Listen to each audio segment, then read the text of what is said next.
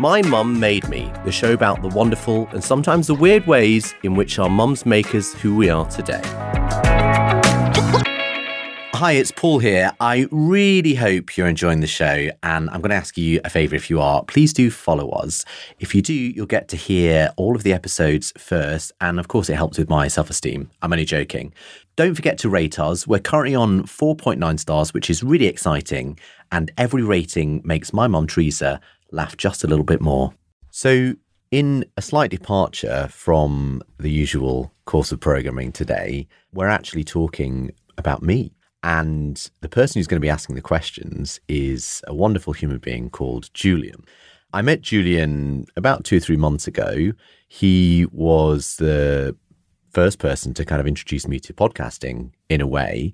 And we're kind of working together on this podcast. So he's heard a lot of the episodes and he's heard me talk a little bit about my mum and the relationship I have with her. But today the tables are turned and it's going to be Julian asking me about Teresa. I'll be playing Paul. yeah, well, thank you for such a nice introduction. That's very nice. Welcome to your own podcast. Thank you. How does it feel being the guest? I feel a little nervous, if I'm honest. Yeah? Like, tr- truthfully, yeah. I was thinking about on the journey over here, like, is should this be sort of no holds barred? Like, how much detail should I go into? Hmm. no holds barred. I love Um, it. Yeah, I mean, I'm making it sound more grand than it actually It's is. Good. Yeah. So, but like, look, I'm an open book, Julian. All right. Do your work. I feel like the snippet on the Instagram post is going to be no holds barred. yeah. Yeah, exactly. yeah, that's it. Yeah. That's the that's the juicy bit. Great. Well, I mean, yeah, if we follow the format of your own interview, if I were interviewing you as Paul, I would probably ask you, tell me about your mother. Mm. Where to start? So, my mum is called Teresa Elizabeth Sharman. And she has, including through her marriage, she's kept her sort of maiden name. She has done that, I think, because she's incredibly proud of her admittedly quite distant Irish heritage. My mum, mm-hmm. I think, has a bit of kind of an American approach to Irish heritage, such that someone somewhere far back was definitely Irish. Right, right, right. And she's kind of adopted this.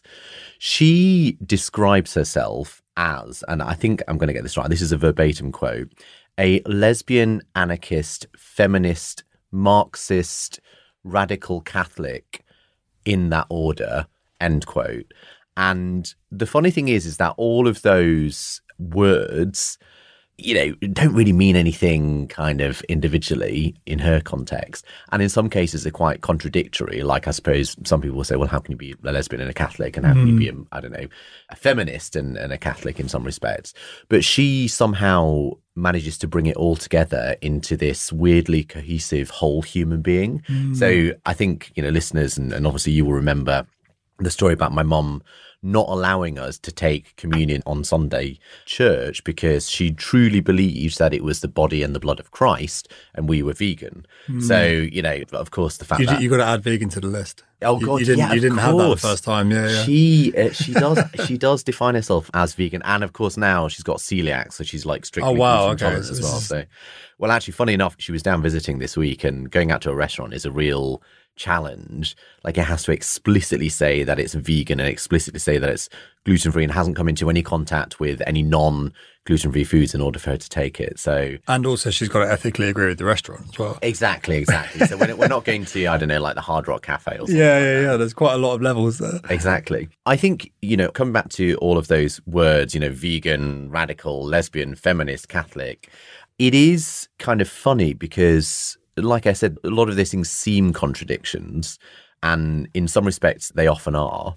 She is a woman who I've always considered to be incredibly resilient and strong to the point sometimes where as kids we we sort of feared her not necessarily in a bad way but you know she was very forthright with her views she was very vocal with what hmm. she saw around her and you know kind of the way she saw the world just one example my sister is a bit quite a bit darker than me so we're both mixed race my dad's iranian and growing up in Bradford, the P word, Paki, unfortunately, is thrown around quite a lot.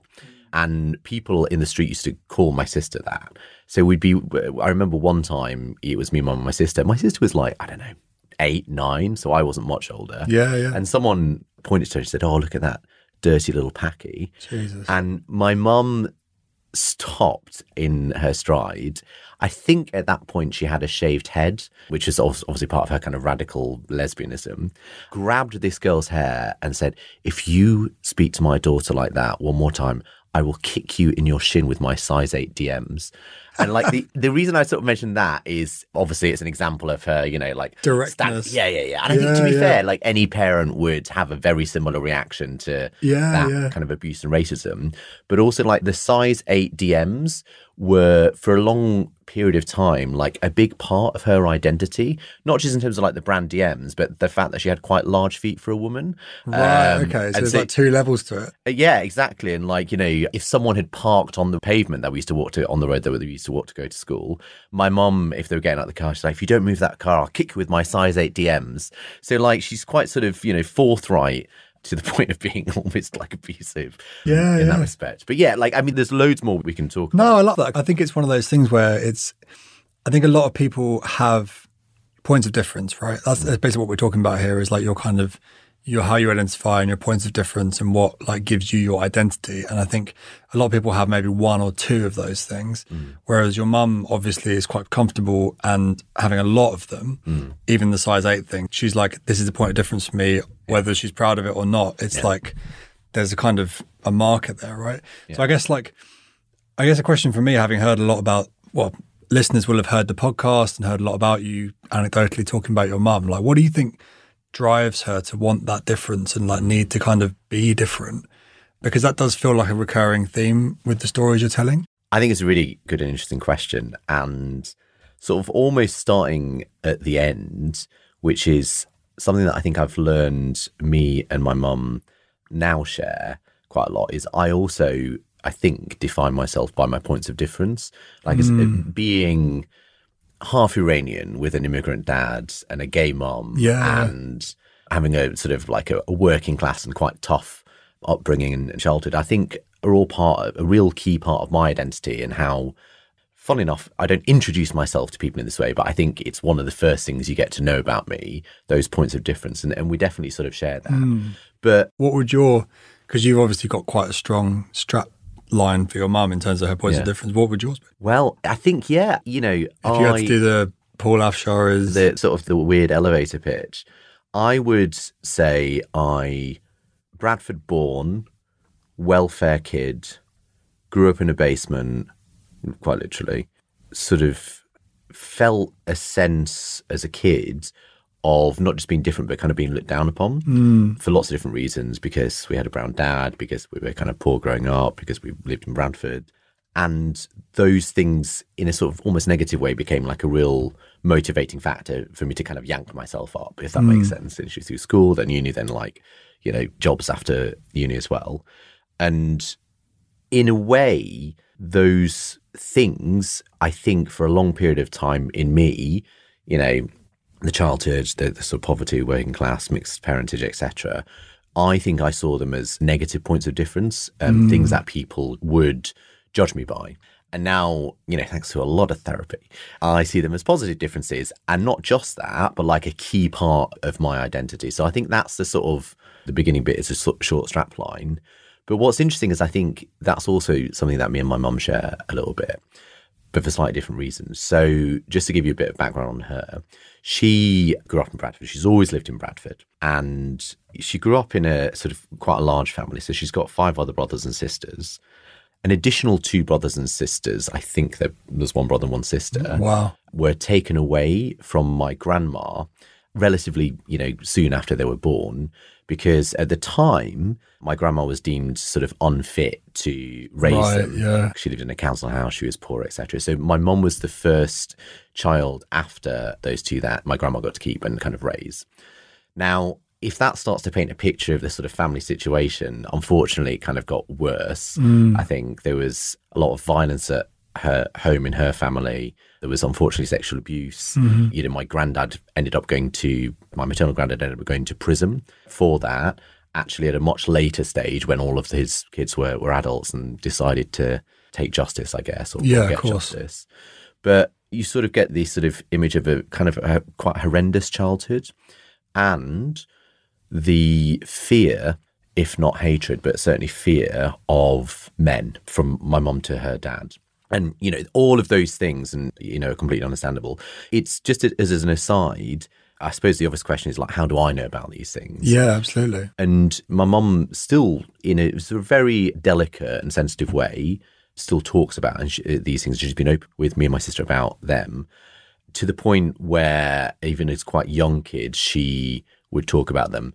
And I think even by her admission now, would probably sort of say that was probably too young to kind of introduce a lot of these stories and explanations about her mm. into mine and my sister's life. So from a very young age, me and my sister kind of knew that we had an abusive grandfather who we never met. We never met him at all, which I think was a good thing, and a conscious decision by my mum.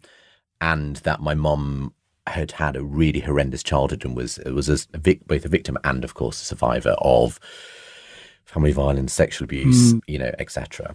So the woman she is now and the woman that I certainly remember as a kid is very much in some respects and in a negative way very much a product of her own childhood. Mm. it was really interesting talking to one of my previous guests kirsty who kind of runs save the children and yeah.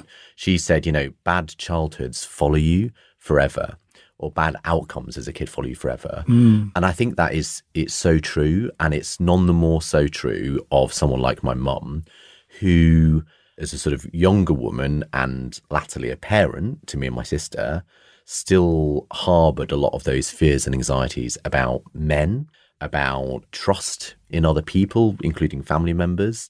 I remember she once, in anger and do I blame her for this? I don't know. It wasn't a nice thing to say, but she once told me that I was becoming a man when I was obviously a teenager, young teenager, and all men are rapists.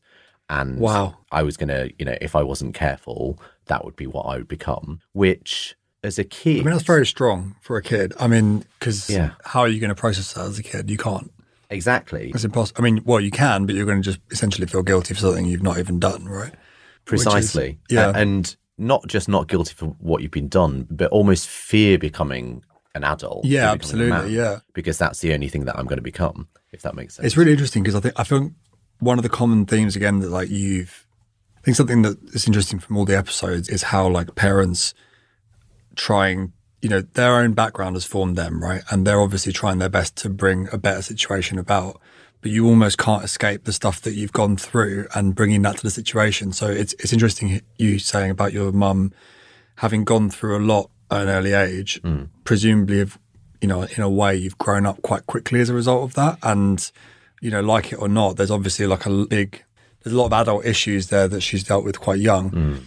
and I guess like it doesn't surprise me. I guess that you were brought into that mm. in the same way because she obviously, on some level, it feels like was trying to give you that kind of exposure as well, which is. Yeah. But I mean, do you think it served you well in any respect? That's Just, I guess that's question. the only that's the other side of it, right? Is do you think if she hadn't told you or kind of let you cotton on to that side of things? Yeah, I think in some respects, yes. Mm. Yeah, I think as a male adult, and obviously, you know, emphasis on that, but given what we said, I think I'm much more alive to a lot of the shit that women go through sure. and, and, girls go through as well. Yeah, yeah, yeah. Regardless of you know, take out the sort of the violence part, but in society in general. So, mm. and that I think has informed and formed the man I've become. I can't really think of an example specifically without making it sound like super kind of woke and wanky. But, you know, like I'm just very conscious that, you know, female friends may feel physically threatened in certain situations where yeah you know, there's not a lot of security, not a lot of men, or in kind of big groups, you know, that guys can often be domineering and, yeah, and yeah, yeah. over assertive. And, you know, if you're not, if you don't have that kind of, if you're not a man, if you're not white, whatever, that can, you know, temper how you interact with other people as well in those sorts of groups. Mm. So not the best examples, but it's informed me in like a sort of positive and kind of funny ways as well. It's not all kind of like doom and gloom. And I'll give you sort of slightly it's more weird and funny than funny story. My mum religiously celebrates International Women's Day okay. on the 8th of March, which is a wonderful thing. Yeah, yeah. And when we were at school, it would come around to 8th of March, and she uh, sort of instilled it in us from a young age that we would have to make her an International Women's Day card and bring it home. So me and my sister sort of did this. Now, of course, I mean, I think even now it would be fine to have hard to find in like a card shop an International Women's Yeah, Day card. yeah, yeah. So that's why we had to make it at school. So I remember like a sort of young kid just feeling this was completely normal. And then at lunchtime on the 8th of March, asking to go to the like, the art room. And all my friends were like, what are you doing? I was like, well, I've got to make my mum an International Women's Day card. And Yeah, yeah. then being like, what the fuck is International Women's Day? so like, you know, stuff like that. But That's not a stock Clinton's card. I it's don't think, no. Maybe there's a maybe there's a business line there. Um, if anyone wants to do it, I'll certainly be happy customer.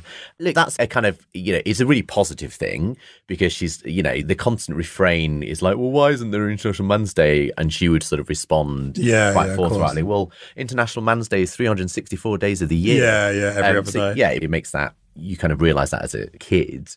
As an adult, you know, the same thing is true. I don't really send her International Women's Day cards now, but I give her like a message or a call. Yeah, sure. But I remember one time when I think I was still at uni and I was up visiting her in Bradford, but it was quite a fleeting visit because I think I was there for like, only half a day. The reason that's relevant is I sort of tried to arrange to meet up with her and she said, Oh, I can't come to you because I'm staffing a stall at this community centre in a different part of the city for International Women's Day. Hmm. And I said, All right, well, can I come to you? And, you know, we'll get a coffee and we'll, we'll catch up. And she said, Okay, fine, I'll just ask the organisers.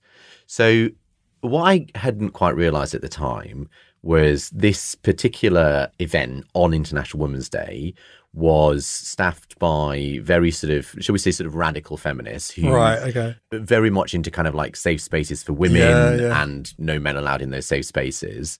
And I think perhaps this was absolutely fair in some respects because the area we were in was a very sort of heavily Muslim area. So there were a lot of Muslim women there, Mm-hmm. you know, and they wanted to, you know, not necessarily have to wear, you know, the veil or the hijab or, or whatever. So I understand it from that perspective. This will all become relevant later in the story. No, I can So see I- where this is going. Yeah, yeah. I turned up. This one was like, "What?"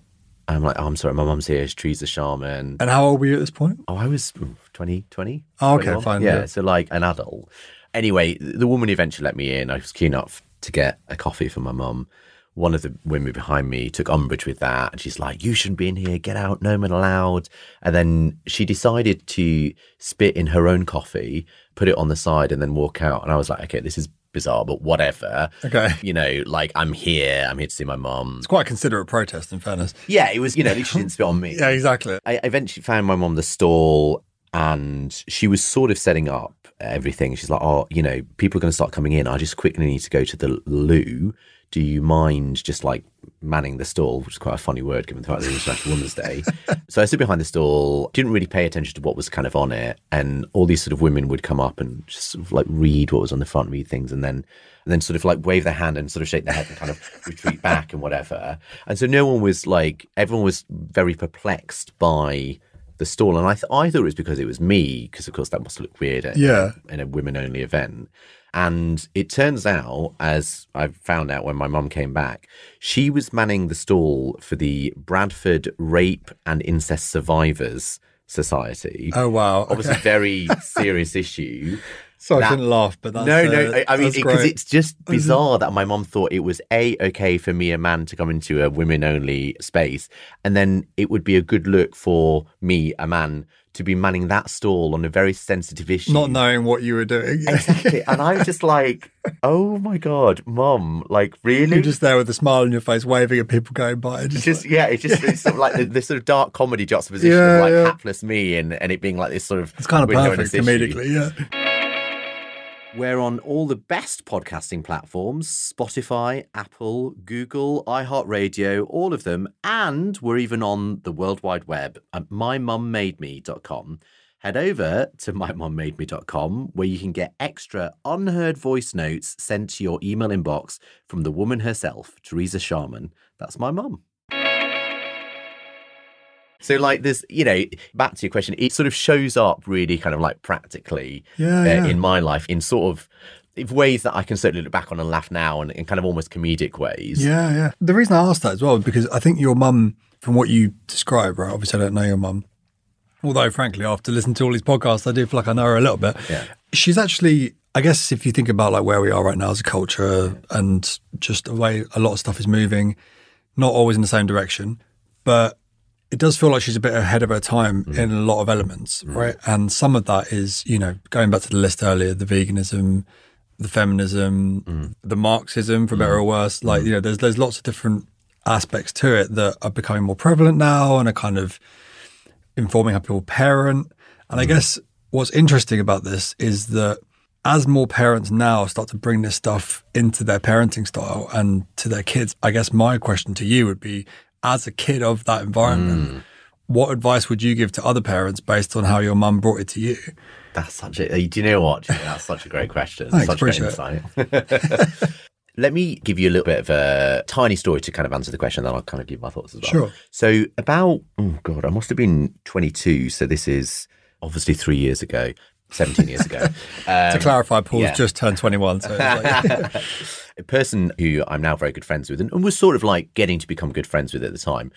He was a little bit older, so I guess he must have been in his early to mid 30s.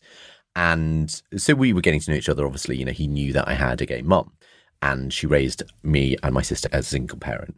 The reason, so we went out for dinner. He took me out for dinner. And I was like, well, that's very kind of you. Why? And he said, well, I am thinking about either adopting a child or having a child with two lesbian women. And he, hmm. he's a gay man as well. And having, therefore, sort of, in inverted commas, unconventional kind of like family setup. Yeah. And he wanted to understand, like, okay, well, how did your mum do it? Are you the biological child? Yes, I am. Were you bullied at school? Yes, I was.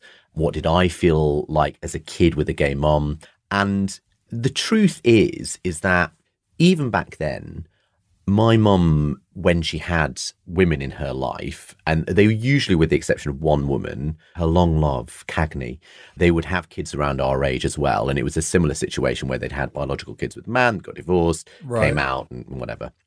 So, you know, even when she had women in her life, that just felt very normal. It felt very normal because they were, in some respects, you know, nice, loving situations. And, you know, as a kid, you just want to be given care and, and attention. Hmm. But it also felt normal in, in kind of contrast to everyone else. It just didn't sort of click, I remember very clearly as a young kid, until a kid at school said, I saw your mom kissing another mom in town and I'm going to tell everyone. right. And it wasn't so much the kissing another woman in town, it was kissing someone in town.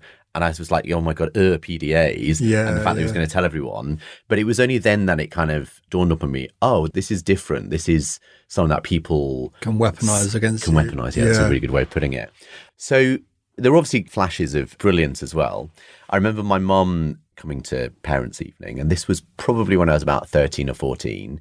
And talking about weaponizing, she had weaponized her lesbianism physically. So she had a shaved head, like absolutely, like shorter than your hair. Yeah, yeah, uh, yeah. Now she was wearing those size eight Doc Martin boots, no tights, unshaved armpits, like a string vest, and God knows what else. So she, you know, and a leather jacket. Yeah, she's well. leaning into that. She, Like- she lent into the stereotype, let's say. Totally. So we turned up to parents' evening with my dad, who's this sort of, you know, quite conservative with a small C brown man, my mom, who looked like that, and me. And all the kids were just like, what? This is what? These are your parents? Yeah, Because I don't think they realised, like, my dad's brown and my mum's, you know, looks this way. So that was quite something. But I remember one of the teachers, one of the senior teachers, putting out his hand to shake my mum's hand. And he said, Oh, hello, Mrs. Afshar. And she said, I'm not Mrs. Afshar. I'm not Mrs. anything. I'm Ms. Sharman. Like very angrily, very kind of like confrontationist. He was like, Oh, I'm so sorry. I'm so sorry, Ms. Sharman. And put his hand out again. And she put her hand behind her back and she says, I don't shake hands because I'm not a man. And he sort of raised his eyebrow and said, Men used to shake hands in the olden days to show they weren't carrying a weapon or a sword. And I'm not carrying a weapon and I'm not a man.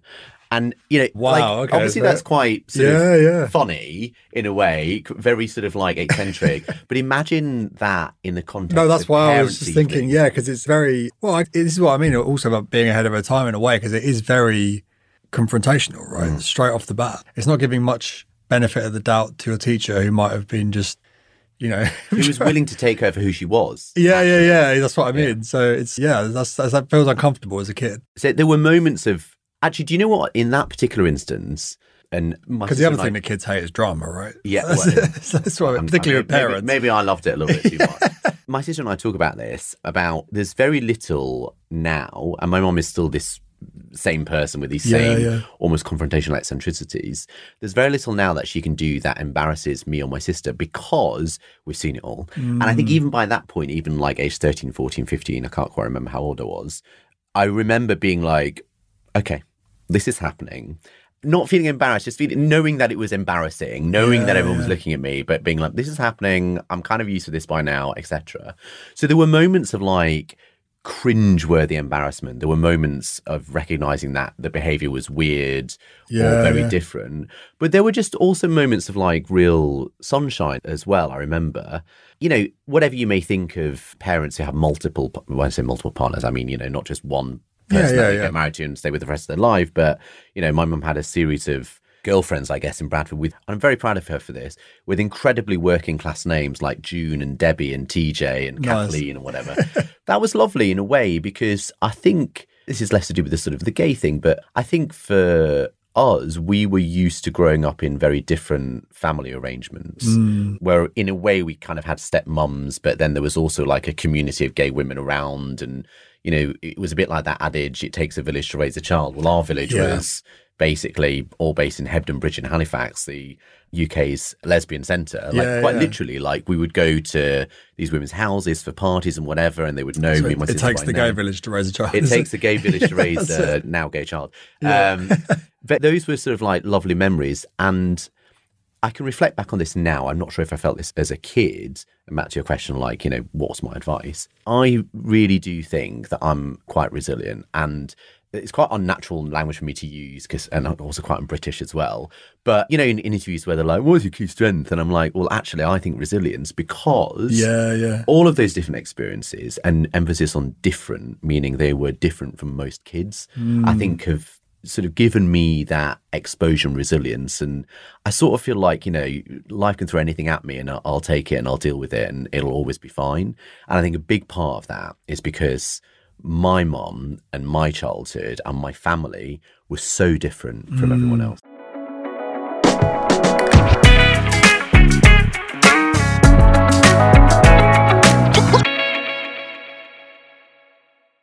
We're on all the best podcasting platforms Spotify, Apple, Google, iHeartRadio, all of them. And we're even on the World Wide Web at mymummademe.com. Head over to mymummademe.com where you can get extra unheard voice notes sent to your email inbox from the woman herself, Teresa Sharman. That's my mum.